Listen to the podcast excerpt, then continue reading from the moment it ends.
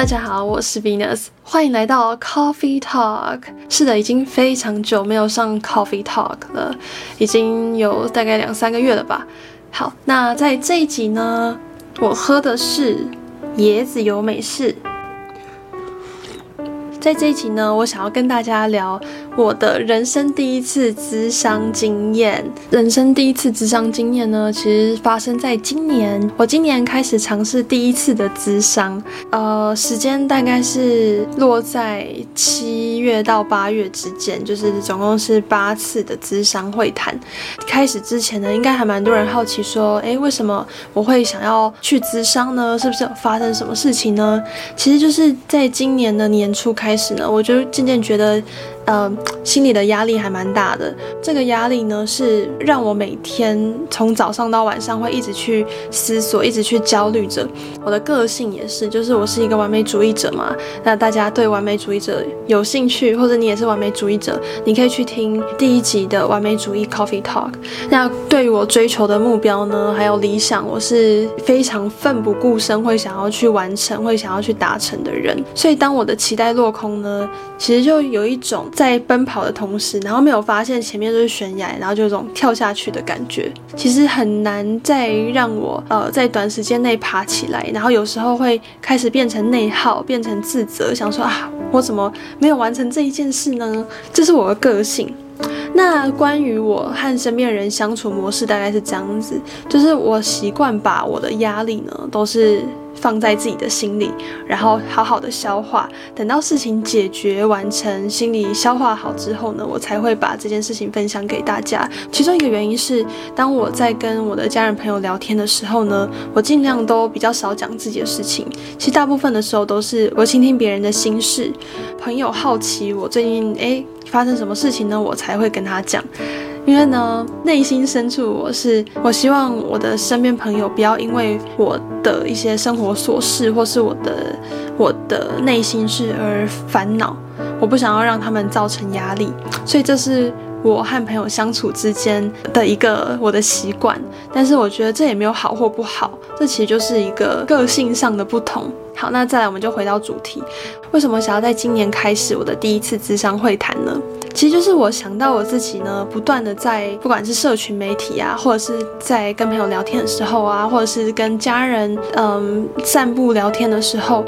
我都一直在强调说，身心要平衡，就你不只是生理上面要追求，你的心理上面你也要达到一个稳定的情绪状态。然后我也曾经在完美主义者那一集的 Coffee Talk 有说过，如果当你的压力难以负荷，你可以寻求呃专业的协助。所以呢，这些种种因素呢，在我低潮的时候，他们就像小精灵一样，就是在原本很黑暗的房门之外呢，就敲敲门。然后呢，我就选择打开这一扇门，然后去迎接这些小精灵，这些呃小精灵的声音。所以呢，这就是我尝试第一次咨商的契机。好啦，那就要来分享一下我的这个咨商的过程是长怎样哦。其实，在一开始踏进咨商室之前呢，我没有抱太大的期待。然后，在我第一次咨商呢，咨商师就会请我可以大概讲一下，呃，我最近发生了什么事情啊？我想要解决改善的方面是哪一个方面呢？是，嗯，感情呢，还是还是生涯规划呢之类的？其实呢，我觉得就是一开始呢，我会有点不适应。那个不适应感是来自于，就是像我刚刚所说的，我不习惯把我的问题抛出去，我不习惯在别人面前袒露自己的内心事，甚至是对一个陌生人。所以在一开始呢，我会不知道从何说起。不过，这个尴尬的感觉呢，在咨商第三次、第四次之后，就慢慢的改善了。我就渐渐的习惯，就是哦，坐下来，然后侃侃而谈这个模式。在咨商的过程中呢，可能聊到一个段落，咨商师他就会抛出一个问题，引导你思考，再延伸下一个话题。最后结束咨商呢，我终于了解了哦，原来咨商是这样子，就是每一次大概五十分钟的谈话时间，在每一次呢都会更新一下你的近况，然后接着呢就由咨商师来替你引导、延伸探讨，说你有什么样的心情、什么样的情绪影响或者是什么样的看法呢？等等的。那我觉得在每一次的这个延伸探讨，都像是处理一团很乱糟糟的毛球一样，就慢慢的把这些毛球一一的解开。每次在结束会谈的时候呢，我就走楼梯走下去。这个过程呢，我就会赶快列出我在这一次的咨商过程中我获得的东西，有哪些我们共同探讨出来的这个结论，或者是。呃，智商师他抛给我的这个疑问是对我来说非常有用的，我就会赶快把它记在笔记本里面。那我觉得这个方法也非常推荐给可能正在进行智商的大家，因为呢，当你在下一次可能面对类似的问题的时候呢，你就可以把这一个笔记本拿出来复习一下。下一次或许你就可以用不同的角度去看待这件事情，或是用不同的方法去解决这件事情。我觉得做智商笔记是非常的有用的。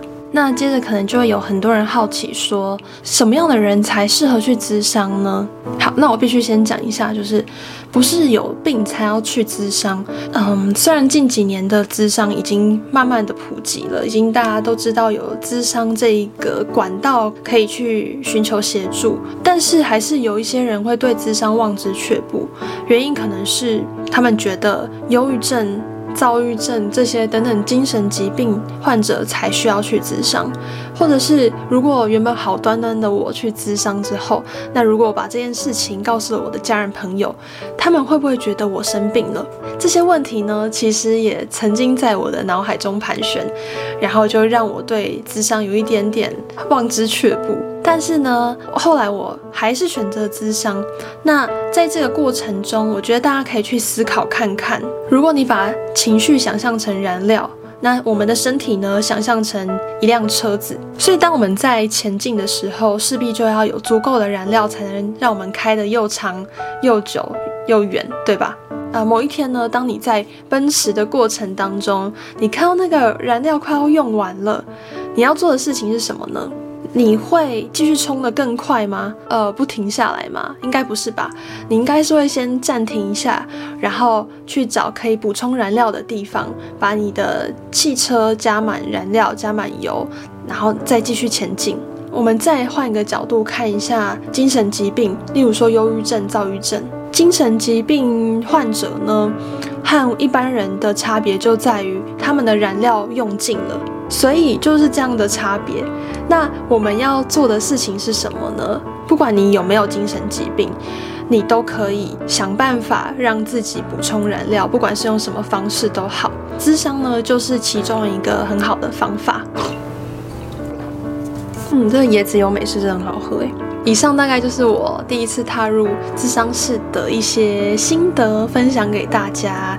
其实呢，我已经想要分享给大家很久了。如果大家对这个主题还有更多的兴趣的话呢，可以在下面留言询问哦。那或许我可以再多拍一些有关情绪啊、有关智商的这些主题。最后呢，我想要再跟大家分享一本书，叫做《蛤蟆先生去看心理师》。因为这一本的纸本书呢，我借给朋友了，大家可以看一下这样子的封面。这个这本书呢，它的作者是英国的心理学者 Robert de Board。他在这一本书呢，其实是用非常浅显易懂的方式去解释说，哎，智商是长什么样子。那它内容就是用动物去拟人化说故事。这个主角是蛤蟆。然后他有三个好朋友，分别是河鼠、鼹鼠、老獾。然后苍鹭是在这个故事里面担任心理师的角色。那我觉得这个蛤蟆呢，在整个咨商的过程当中，他比较像是在处理他对这个世界的愤怒，或是他对自己的愤怒。那原本他看待这个世界，他是觉得这个世界真的是糟透了，然后没有任何的希望。他对于自己呢，也是没有什么自信，没有什么期待。原本他在跟心理师这个咨商的状态，他比较像是一个无理取闹的小孩，然后有时候会很气心理师，或是很气他身边的人。但是呢，到后面你可以慢慢从心理师苍鹭还有蛤蟆的对话，你可以看到蛤蟆的转变，他变成一个相对于以前在智商前的自己，他变成一个更能够接纳自己。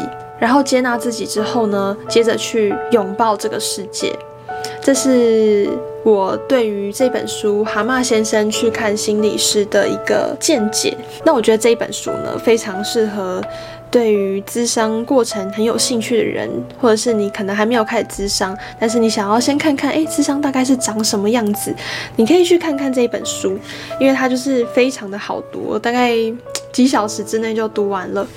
然后这个对话的过程当中呢，其实就是可以慢慢的剖析蛤蟆他他对于他的过去，然后还有他和他的原生家庭的一些冲突，就慢慢的去拆解，有点像是我一开始跟大家讲的那个。毛线球原本是在脑海中非常乱糟糟，一团乱。他终于踏出咨商第一步之后呢，他就是在慢慢拆解毛线的过程。大家可以去看看这样子的过程哦。那这一集的 Coffee Talk 就到这边。呃，如果喜欢我的影片，喜欢这个内容的话呢，一定要帮我按个赞，订阅我，然后把这一部影片分享给可能也会有兴趣的好朋友。那我们就下一集再见喽，拜拜。